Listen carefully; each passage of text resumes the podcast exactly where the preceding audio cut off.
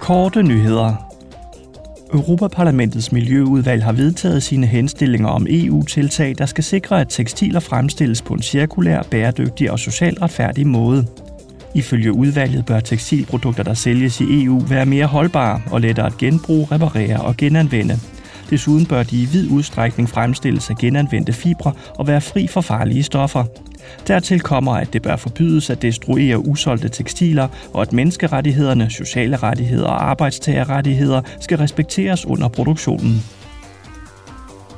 I sidste uge havde Udenrigsudvalget og Udviklingsudvalget en udveksling af synspunkter om situationen i Sudan. Oven på den dramatiske udvikling i den senere tid, drøftede de to udvalg den aktuelle situation i landet med en repræsentant fra EU-udenrigstjenesten.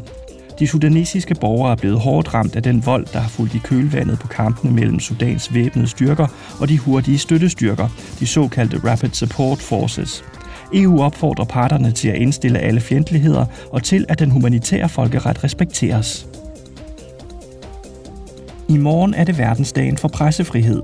Årets tema er udformning af fremtidens rettigheder, ytringsfrihed som drivkraft for alle andre menneskerettigheder. Samme dag åbnes der for indgivelse af ansøgninger til den tredje uddelingsrunde af Europaparlamentets Daphne Caruana Galicia-pris. Det vil være muligt at ansøge indtil udgangen af juli.